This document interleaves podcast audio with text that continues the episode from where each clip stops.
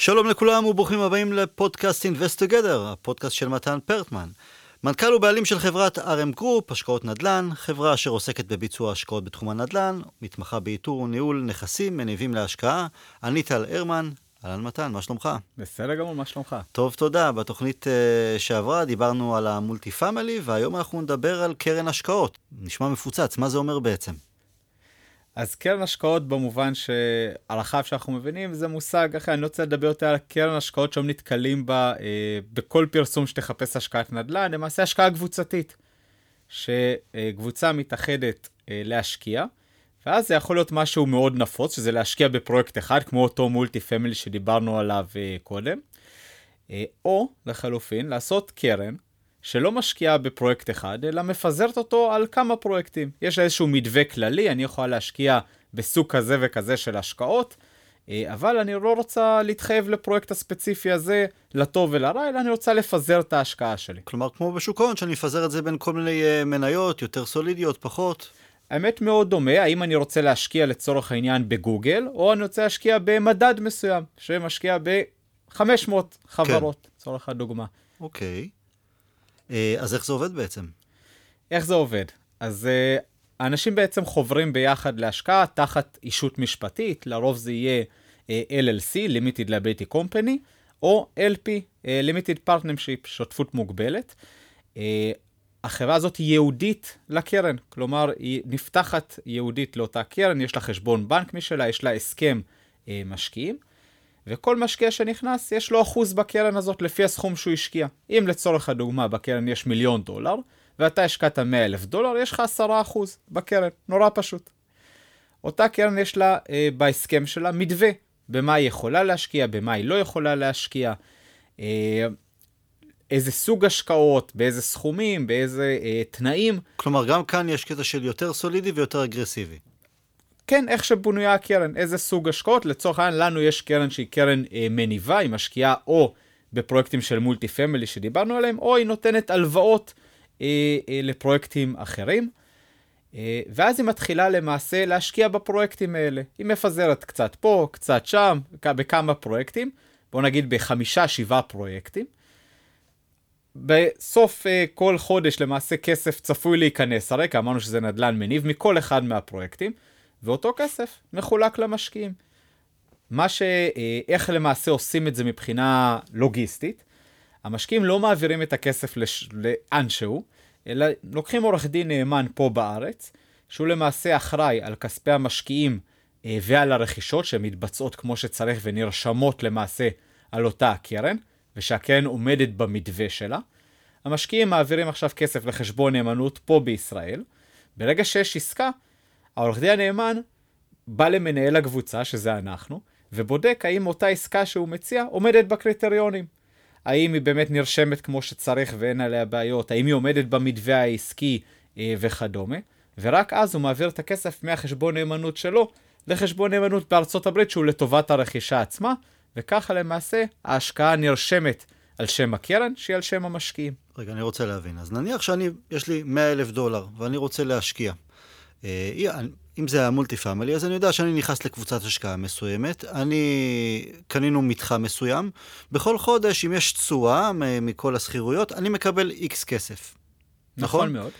כאן יש לי את המאה אלף דולר, אתה אומר לי קרן השקעות, אני נכנס, אני בוחר איזה אה, נתיב מסוים, שמשקיעים בכמה וכמה אה, מתחמים, מולטי פאמילי כזה, משהו אחר, מתי בעצם אני רואה את הכסף? איך אני רואה את הכסף? איך אני...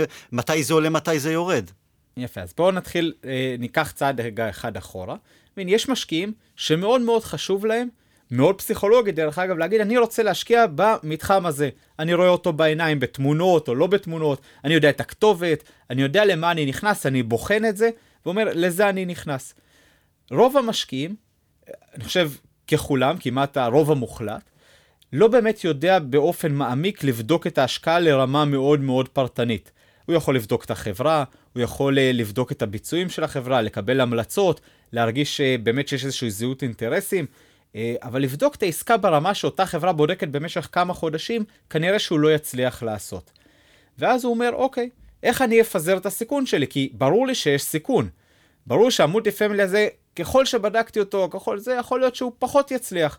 ואם דיברו איתי על משהו, עכשיו אה, קצת התפקשש, קצת יצאו דיירים, והתוכניות לא יהיו כפי שציפינו.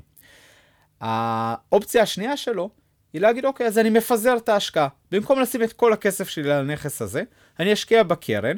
לא אכפת לי כל כך אם זה ה multi family הזה או הזה, כי אני לא באמת יודע לבחון, אני מאמין בחברה ובמתווה שלה. אה, ואז אני עושה איזשהו פיזור. אני אשקיע בכמה מתחמים, בכמה סוגי השקעה, בכמה שווקים. אני יכול לעשות multi family אחד בשיקגו, ו multi family אחד אה, אחר בג'קסונוויל בפלורידה, ואז אני גם בין שווקים שונים ועושה פיזור רחב יותר. זה השקעה שהיא מתאימה פשוט למישהו אחר. איך אתה נהנה מהרווחים? בסוף כל השקעה כזאת שהקרן משקיע בה היא השקעה שגם עושה רווח בדיוק כמו ה multi family. היא צופה לעשות רווח כמו שהיית משקיע ב multi family ספציפי. אבל לוקחים את כל ה pool הזה, מאחדים אותו ביחד, ואת זה מביאים למשקיעים. לדוגמה, יכול להיות שה multi family הזה בשיקגו הפסיד כסף באותו חודש. אבל ה multi family השני הרוויח, יש את הסכום הכולל בין שניהם, וזה מה אבל התשואה היא גם כן חודשית, אנחנו מדברים על תשואה חודשית, זה לא רק במימוש נכס מכירה ואז שם אני מקבל נכון, את הבום הגדול. נכון, כשאנחנו מדברים על תשואה, אנחנו מדברים שנתית, החלוקה של הכספים שנתית. היא ברמה רבעונית. אוקיי, רבעוני. אוקיי. אה, מה היתרונות ומה החסרונות של קרן השקעות מסוג זה? אז טיפה נגעתי לזה בתשובה הקודמת. Uh, החיסרון הוא בעיקר, לדעתי, פסיכולוגי. כלומר, אני uh, לא יודע במה אני משקיע, אלא אני מכניס כסף ומשקיע במתווה. ואז קונים את הנכס רק אחר כך. אני לא יודע, אני אדע רק בדיעבד באיזה נכס, אה, נכס רכשתי. אז פסיכולוגית להרבה אנשים מאוד מאוד נוח לדעת, זה הכתובת, ככה יחידות, ככה דיירים, אני רוצה לבדוק אותו, אה, אני מרגיש יותר שולט או יותר קרוב לנכס, למרות שהוא במרחק טיסה ממני. אה, וזה איזשהו חיסרון, נקרא לזה פסיכולוגי, אם אתה שואל אותי. היתרונות הם מאוד גדולים. כלומר, יש פה יתרון של פיזור סיכונים, כי כבר נגענו שבכל השקעה יש סיכון. יש פה יתרון של פיזור לא רק על הפרויקטים, אלא גם על סוגי ההשקעות. נגעתי שאפשר לעשות נגיד גם multi family, השקעה ב multi family, או השקעה כנותן הלוואה לפרויקטים אחרים. אה, אני יכול לפזר בין מדינות. יכול להיות שאם אתה עושה אפילו פיזור בין, אה, אה, סתם לדוגמה, בין אירופה לארצות הברית, אז יש לך אפילו פיזור של מטבע. רגע, אבל נגעת בלתת הלוואות, מה זה אומר אם אתה יכול לפרט קצת על זה? זה גם מסלול השקעה שהוא מאוד נפוץ. שיש עכשיו פרויקט שעושים אותו, אה, יש מימון מהבנק או אין מימון מהבנק, תלוי אם זה פרויקט קטן או גדול, והמשקיע במקום להשקיע כשותף בפרויקט לטוב ולרע, הוא בא ואומר אני נותן הלוואה לפרויקט, אה, גם פה יש סיכון, הוא פשוט הרבה הרבה יותר קטן, ואני יודע שאני מקבל ריבית גבוהה די אה, רבעון שנקבעה מראש, אני קודם למעשה למשקיעים עצמם שהם שותפים, כלומר קודם הבנק יקבל את הכסף, הוא הנושה הראשון, אחרי זה אותם מלווים, ורק אחרי שהמלווים יקבלו את הכסף שלהם, רק אז המשקיעים. אז יש לו כאילו, יש לו קדימות על פני המשקיעים, ואז בגלל זה זה אה, סוג השקעה שהוא יותר אה, בטוח, לצורך העניין. אוקיי. Okay. מה השאלות הכי נפוצות שאתה שומע כשמישהו מתעניין? מה, מה הפחדים הגדולים? הדבר הראשון, השלב הראשון, זה שנייה להבין את המתווה. זה גם מצחיק להגיד שכולנו משקיעים במדדים, כולנו משקיעים, אנחנו מכירים את זה מאוד מהקופות גמל, 80-20, 70-30, אנחנו נכון. חיים את זה כל הזמן, אבל כשזה מגיע לנדל"ן, אנשים טיפה כזה הולכים צעד אחורה ולא מבינים איך זה עובד. כי תשמע, אם אני רוצה להשקיע למשל בסל מסוים בנסדק או בדקס, אני פותח את המחשב, יש לי את המסכים מול העיניים, אני רואה זה עולה, יורד, אני... הרבה יותר, אתה יודע, אפשר לגעת בזה כמעט. זה מצחיק להגיד, בניירות ערך אתה יכול פחות לגעת, אין לך כן, שום, אבל שום אתה, נגיעה אמיתית. אבל אתה רואה את זה מול המסך, אתה רואה את הגרף. אתה רואה את הגרף, בדיוק. בדיוק. אה, אבל עדיין אני מסתכל גם כשאתה הולך לקופות גמל ובא אליך איזה יועץ, זה אומר לך, שמע, אתה צריך להשקיע 70-30 או 80-20. אתה לא יודע מה יהיה ה-80 ומה יהיה ה-20, אתה יודע מתווה, אתה יודע שאלה יהיו אג"ח לצורך העניין ואלה יהיו מניות, לצורך הדוגמה. אבל אתה לא יודע איזה מניות ואיזה אג"ח. אבל שוב, כשזה מגיע לנדל"ן, החלק הפסיכולוגי של האנשים הוא מאוד מה שנגענו באותו חלק, אני צריך נכס בטאבו. כלומר, אני צריך נכס בטאבו, זאת אומרת, אני צריך לראות אותו, אני צריך לזהות אותו, הוא משהו שאני צריך לגעת בו, ואז מאוד קשה להם להבין את העניין של המתווה הזה, ולמה זה יתרון כאילו כל כך גדול. אנחנו למדנו את זה על בשרנו עוד מבאר שבע, שהיינו מנהלים שם נכסים, אז כשניהלנו 300 אה, נכסים, 299 מתוך 300 היו מושכרים. אתה תשאל, אני אשאל אותך, תגיד לי, זה מדהים, זה פנטסטי, תשאל את הבן אדם שהיחידה, הדירה שלו היחידה לא מושכרת, הוא יגיד לך, אלוהים ישמור. נכון. אה, ואז אתה יכול לקבל על זה באמת מענה, ובסוף, בלונגרן, לתת שקט הרבה יותר גדול למשקיעים, כי בסוף, אה, השקעה מלבד באמת לייצר כסף ורווחים, זה קודם כל גם שקט. שקט נפשי. כי אם השקעה לא נותנת לך שקט, זה לא שווה כלום. אם אתה לא ישן טוב בלילה, כי ההשקעה שלך היא בחו"ל, קודם כל אל תשקיע בחו"ל. לא משנה מה, אם אתה לא ישן עם זה טוב בלילה, לא שווה את זה. והדבר הזה יכול לתת לך באמת אה, שקט מסוים. עוד משהו שראינו, על ממש על בשרנו, שכשהיה לנו נכס שניהלנו בבאר שבע, ופתאום מתקלקל מזגן, אז הבן אדם מתבאס, אבל הוא יודע, מזגן יכול להתקלקל. זה באר שבע, המזגן התקלקל. כשקנינו בית פרטי לאותו משקיע בארצות הברית והתקלקל מזגן, זה פתאום עולם אחר. מה זה מתקלקל מזגן? איך מתקלקל מזגן? למה, שם לא יכולים להתקלקל מזגנים? ברור לכולם שזה, שיכול להתקלקל המזגן וברור לכולם אבל בגלל שפסיכולוגית זה רחוק, תמיד פתאום יש את הקול הקטן הזה, רגע, עובדים עליי. סתם אומרים לי שהתקלקל המזגן. איך אני יכול באמת לדעת? אני אני יכול- לא יכול לקפוץ לבאר שבע. מה כן. שמצחיק, שגם בבאר שבע הוא לא היה. הוא לא נסע לבאר שבע לראות שהמזגן אבל עצם התקלקל. המחשבה שזה מרחק שעה נסיעה, זה הרגיע אותו. הם בדיוק. לא היו עובדים עליי אחרת אם לא באמת היה מתקלקל. רק פסיכולוגי. כן. ואז בארצות הברית, על העניין של לעשות את הקרן הזאת שמפזרת, נותנת עוד יותר שקט בסוף למשקיעים, שבינינו, משקיעים מלבד להרוויח כסף, רוצים לשים אותו ולשכוח, ולהתעסק במה שהם אוהבים וטובים בו. כלומר, אני עכשיו עובד לצורך העניין בהייטק, אה, לא בא לי עכשיו כל היום לעשות טלפונים חברה, כאילו, זה לא מה שאני רוצה, זה לא מה שאני אוהב, אני רוצה, מעדיף להרוויח טיפה פחות, אבל לקבל שקט. אה, ואני חושב שזה מה שהקרן הזאת אה, נותנת, היא קרן בסוף חכמה יותר, שמפזרת באמת את ההשקעות, אה, ונותנת יותר יציבות, מפזרת פשוט את הסיכון בסופו של דבר. איך הגעתם לרעיון הזה בכלל? אז אה, התחלתי להגיד שהתחלנו את המחשבה על הרעיון הזה באמת בבאר שבע, כי באר שבע, אה, אני מניח שאתה מכיר, יש עונת השכרה, יש את התקופה שהלימודים לימודים מתחילים, באוניברסיטה. ואז יש חודשיים של אה, בליץ לא נורמלי שחייבים להשכיר עכשיו את כל הדירות, כי כשהסטודנטים כבר סוגרים דירה והשנת לימודים מתחילה, הרבה הרבה הרבה יותר קשה. ואז אתה מתחיל כל היום להראות, ואתה כל הזמן בלחץ, כי יש לך זמן קצוב להשכיר את כל הדירות, והמשקיעים כמובן לחוצים בצד השני, ואתה כחברה הגדרנו שאנחנו צריכים 100% שכירות, אה, אין מצב שאחד, נכס אחד יהיה ריק, וזה עבד נהדר, כשיש לך 20 נכסים, כשיש לך 50 נכסים, כשיש לך 200 ו-300 נכסים, סטטיסטית יכול לקרות מצב שנכס לא יושכר, ויהיה ריק שבועיים, הוא יהיה ריק שלושה. ואז אתה רואה שאם נכס אפילו ריק, אני לא מדבר על נכס ריק עכשיו שנה, נכס ריק שבועיים. המשקיע בלחץ שהוא לא צריך להיות בו. בסוף, בסופו של דבר, אנשים מבינים שזה השקעה, אנשים שמבינים ששבועיים של נכס ריק הוא לא משפיע על כלום אם ההשקעה שלו טובה או לא טובה, אבל האלמנט הרגשי והלחץ שנוצר הוא מאוד גדול. מחשבה שחודש אחד הוא לא לא קיבל כסף. כן, אבל תחשוב שמישהו מחזיק בנכס הזה עכשיו חמש שנים, חודש אחד הנכס הזה ריק, בזמן הזה הנכס עשה גם עליית ערך, כי זה היה בבאר שבע של השנים היפות, ועדיין הוא מרגיש כאילו ההשקעה שלו זה ההשקעה הכי גרועה שהוא עשה, למרות שהוא הרוויח אה, המון. ואז אמרנו, איך פותרים את זה? והתחלנו להעלות את הרעיון הזה של לעשות, בואו ננסה לעשות פולים בבאר שבע. אבל בבאר שבע ובישראל הדברים הם קצת יותר קשים.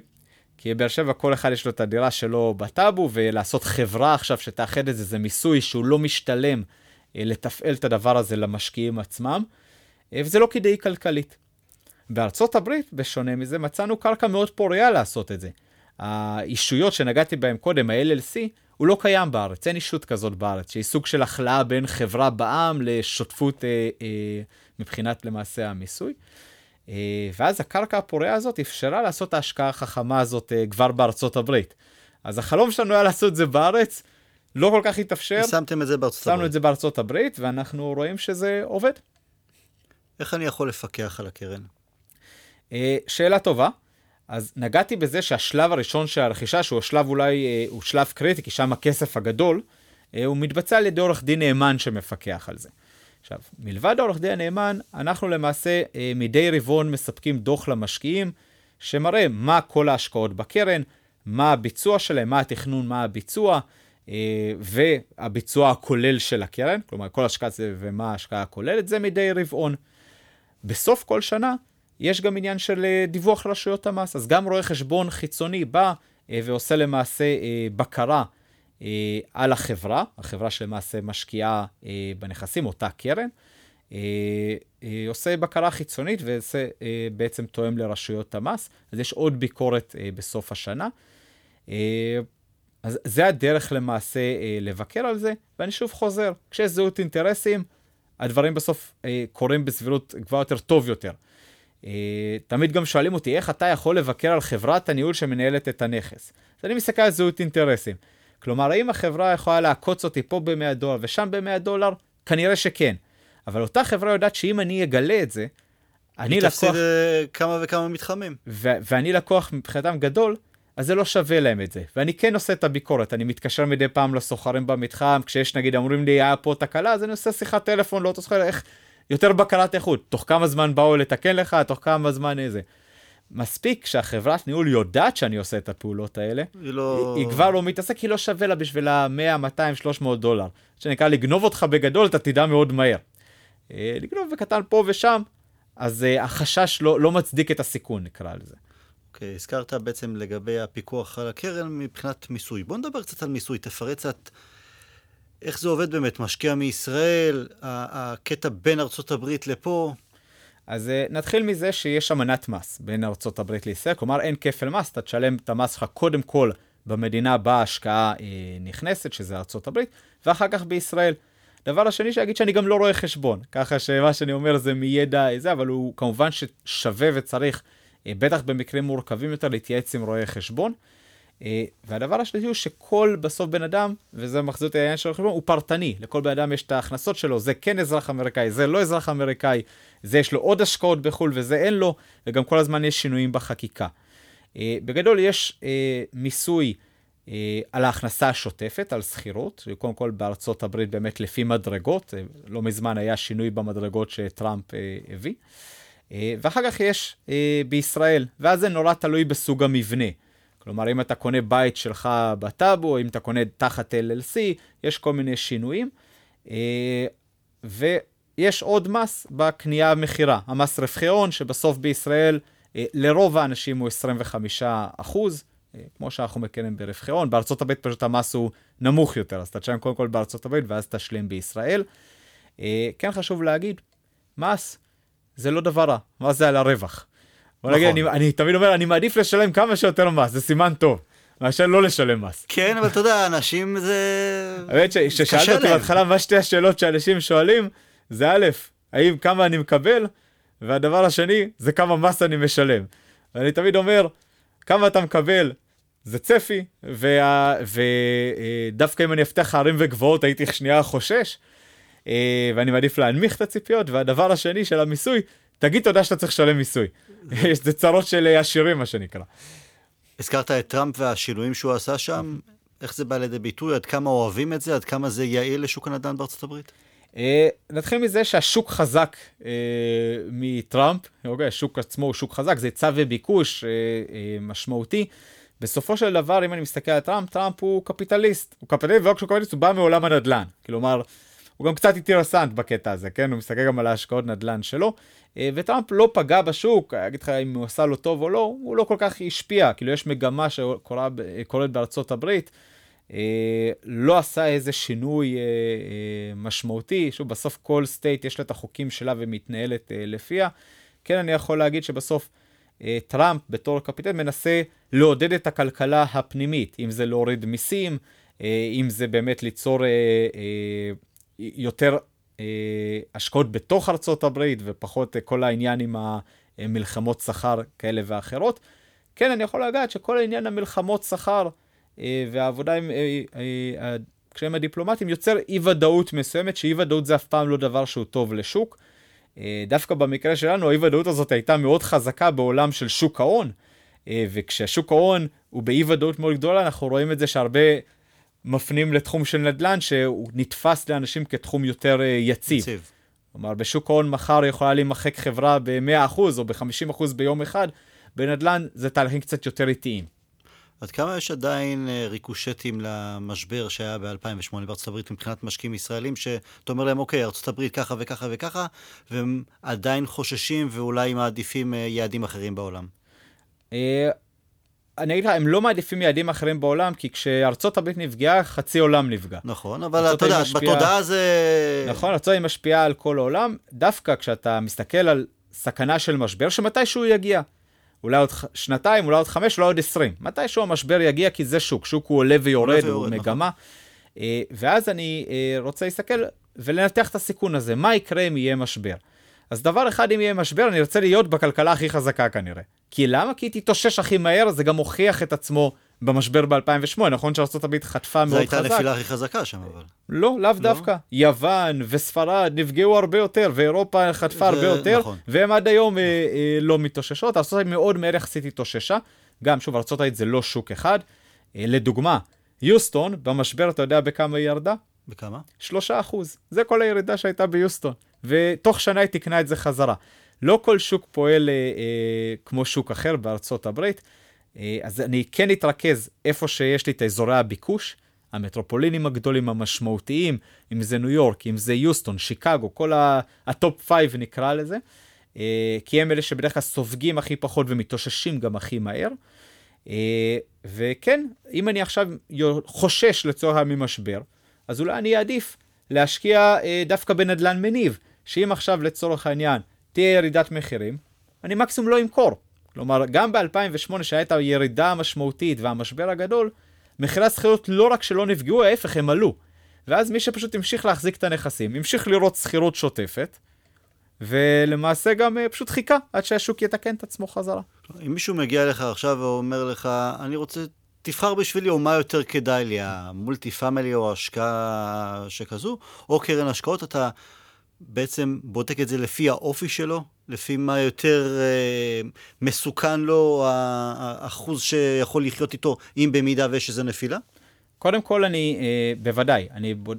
אחד מהדברים שאני עושה זה אני לא, מבחינתי המשקה הוא נכנס כשותף איתי.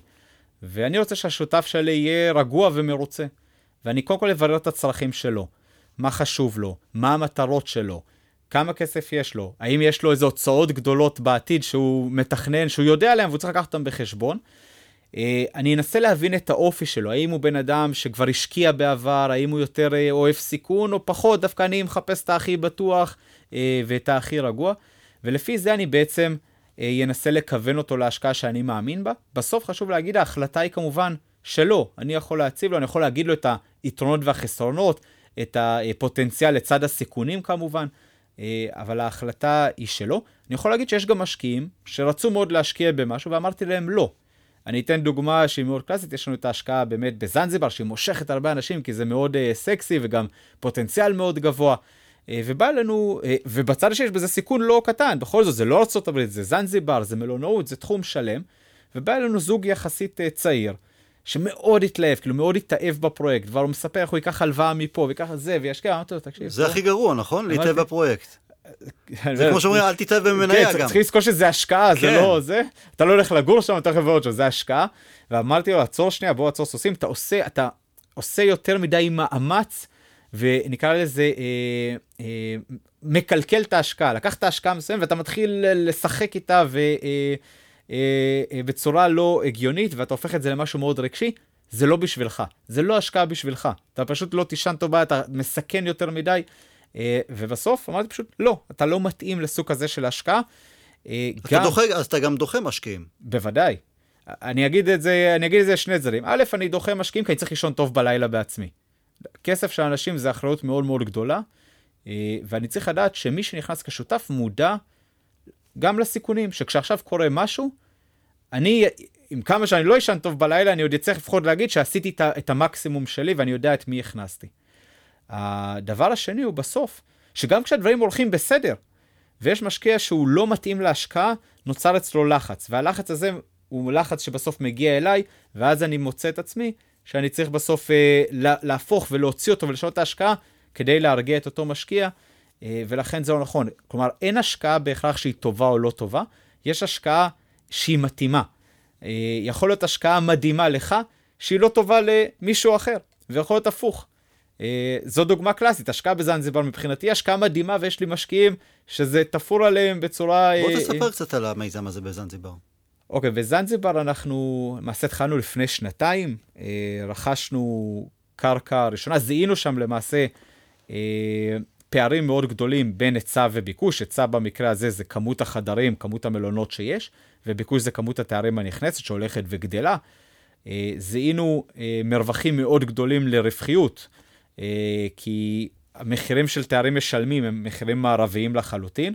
לעומת זאת, ההוצאות התפעול הן מאוד מאוד נמוכות, בעיקר כוח האדם. אה, וזיהינו שיש הזדמנות, זיהינו שזה גם רק בחיתולים, כלומר שעכשיו זה הזמן שבדיוק הרשתות הגדולות נכנסות גם, ריץ קרלטון ואננטרה שיש גדולה במזרח, אה, ופור סיזנס פתאום למה נכנסים. לא נכנסו קודם לכן? כי אני בתודעה שלי, זנזיבר זה מקום מאוד מאוד תיירותי.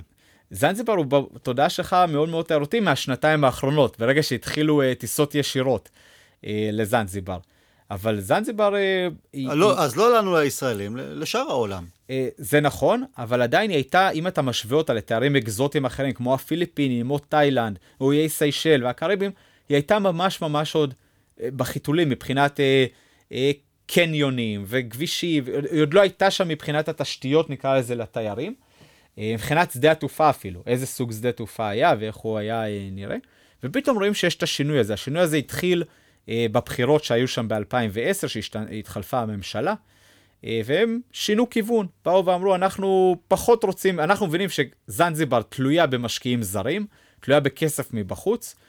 70% מהכלכלה שם זה תיירות, השאר זה חקלאות ועוד טיפה זה דברים אחרים. בעיקר תבלינים, סתם. אבל בשביל... תיירות במשך כמה חודשים בשנה? זה גם משהו שיפה. תיירות בזנזיבר היא כמעט כל השנה, היא עשרה חודשים בשנה תיירות מלאה, ועוד חודשיים שהיא חצי אה, עונתי כזה, זה לא אה, לגמרי לא תיירותי, אבל זה פחות. אה, בשונה ממקומות אחרים, שזה עונה רטובה ויבשה כזה. או סתם, תיקח את יוון, שיש חורף, אז אתה לא הולך לים ביוון. זה של ארבעה חודשים שפשוט התיירות... נכון, שם... אז דווקא בזנזיבר התיירות היא כמעט כל השנה. אה, והם אמרו, אנחנו רוצים לפנות לקהל הזה, אז אנחנו רוצים להתאים את המלונות שלנו ממלונות של יותר הוסטלים ומלונות של אה, עד שלושה כוכבים, למלונות יותר יוקרתיים, להביא את הרשתות הגדולות, להביא בעצם אנשים יותר, אה, מלהפוך את זה ליעד למוצ'ילרים שמטיילים באפריקה ובאים עם התרמילים, ליעד של מה שאנחנו מכירים היום. הזוגות, הרומנטי, השייקים האלה בבריכה, מה שאנחנו מכירים. משפחות. זה פחות, מצריך פחות משפחות.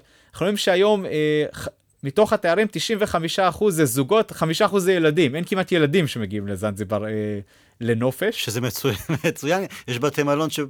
כן, לי, זה, אתה רואה איזה מלונות ילדים בוטיק. ילדים מתחת לגיל 18 לא נכנסים ואתה אומר, וואי, אני רוצה את זה. אתה רואה שהיום מי שהולך זה מלונות בוטיק שבאים לירח דבש, כן. לחגוג אה, נישואים אה, וכדומה, חופשות יותר רומנטיות. אה, שוב, מאוד דומה לקריבים, לאיי סיישל, לפעמים מלונות בוטיק כאלה. אה, אז זה הכיוון שלכם גם כן, מבחינת מלון בוטיק. וזה בהחלט הכיוון גם שלנו. אה, אנחנו מזהים את המגמה והולכים למעשה איתה. אה, ומצד שני, עם כל זה שזה עם המגמה ומזהים את הפוטנציאל המאוד מאוד גדול, זה עדיין בזנזיבר, באפריקה, זה עדיין מלונאות, זה עדיין פרויקט שצריכים לבנות בו. אז מראש, הורדנו את, ה, את הסיכון בזה שאנחנו הוצאנו את כל, ההת... אנחנו קנינו את הקרקע מהכסף שלנו, עשינו את כל ההיתרים, תוכניות, הכל, והכנסנו משקיעים רק כשיש כבר היתר. אבל מצד שני אני אומר, אם זה הכסף האחרון שלך, ואתה עכשיו צריך עוד לקחת הלוואות בשביל זה, זה לא בשבילך. זה כן מתאים למי שרוצה לפזר את תיק ההשקעות שלו, שכבר יש לו כסף, הוא השקיע בארצות הברית והשקיע באירופה, ועכשיו רוצה איזה משהו עם פוטנציאל קצת יותר גדול, ומוכן לקחת את הסיכון והוא מודע לסיכון, אז זו השקעה שהיא מתאימה לו בול, כי זה באמת להיכנס בזמן הנכון, נקרא לזה, למקום הנכון. שוב, מי שזה פחות, זה לא שווה את הסיכון האישי של אותו בן אדם. והשקט הנפשי. הקרן השקעות, זה בעיקר נכסים בארצות הברית? היום הקרן ההשקעות שלנו היא בעיקר בארצות הברית, אה, רק בארצות הברית רק למעשה, בארצות אבל בכמה אה, מדינות, סטייטים כן. בארצות הברית. אה, כן המטרה, שיכול להיות שנעשה, נפתח את זה גם ליעדים נוספים, כלומר שנעשה קרן שהיא על מספר יעדים בעולם, אה, וככה נצטרך לפזר גם ממש בין אה, מדינות שונות לחלוטין, ואפילו בין אולי מטבעות. זה בהחלט החזון העתידי. היעד הבא. אז אם מישהו, במידה ואני רוצה להצטרף, ממש ב- לסיכום, אז מה חשוב לי לבדוק? קודם כל? קודם כל חשוב לך להבין מה התוכניות האישיות שלך. זה דבר ראשון, להבין מה, אה, מה התוכניות שלך לשנים הקרובות, כי הקרן, ברגע שאתה משקיע, זה לא נעול ב-100% הכסף, אבל כן... אבל אם אני באמת רוצה לצאת נניח לאחר שנה, זה יכול לעלות לי לא יש, מעט. יש אפשרות uh, להוציא, אבל זה קצת יותר מורכב, זה לא uh, uh, בלחיצת כפתור. יש מדרגות אבל, אם אני יוצא אחרי שנה, אחרי שלוש שנים, אחרי חמש שנים? זה לא פועל לפי מדרגות, uh, uh, זה פועל למעשה, יש איזשהו סדר בדרך יציאה. Uh, אה, אבל קח בחשבון שאם אתה יודע שאתה צריך לצאת אחרי שנה, אל אל תיכנס תיכנס. לקרן. תראה מה אתה צריך, ל- בוא נגיד חמש שנים הקרובות, תראה שזה בסדר, במקרה חירום יש אפשרות לצאת בצורה כזו או אחרת. אני אומר, דבר ראשון, לראות מה אתה אה, מחפש ומה חשוב לך וכמה כסף באמת יש לך. הדבר השני, זה באמת לראות שהחברה שאתה הולך, שהולך לנהל את הקרן הזאת והולך להשקיע בה, היא אה, מתאימה לך. כלומר, שאתה מתחבר אליה, מתחבר לאנשים, מתחבר לראש, מתחבר למתווה העסקי, אה, דיברת קצת עם ממליצים, נראים לך שהם עושים אה, רושם באמת טוב ורושם מקצועי, בדקת שיש את הזהות אינטרסים שדיברנו עליה, שהחברה משקיעה איתך, שהחברה למעשה מרוויחה, אה, ככל שהפרויקט מרוויח, היא תרוויח יותר וזה בסדר, אתה צריך לשמוח שהיא תרוויח, זה כמו המיסוי, זה רק בצד השני. נכון. שהחברה תרוויח הרבה כשאתה מרוויח איתה ביחד, ואז למעשה תקבל החלטה שקולה אם להיכנס לקרן. אוקיי, מצוין. מתן, תודה רבה. אנחנו תודה. בתוכנית הבאה, אנחנו נשוחח על אה, טעויות נפוצות בהשקעות נדל"ן.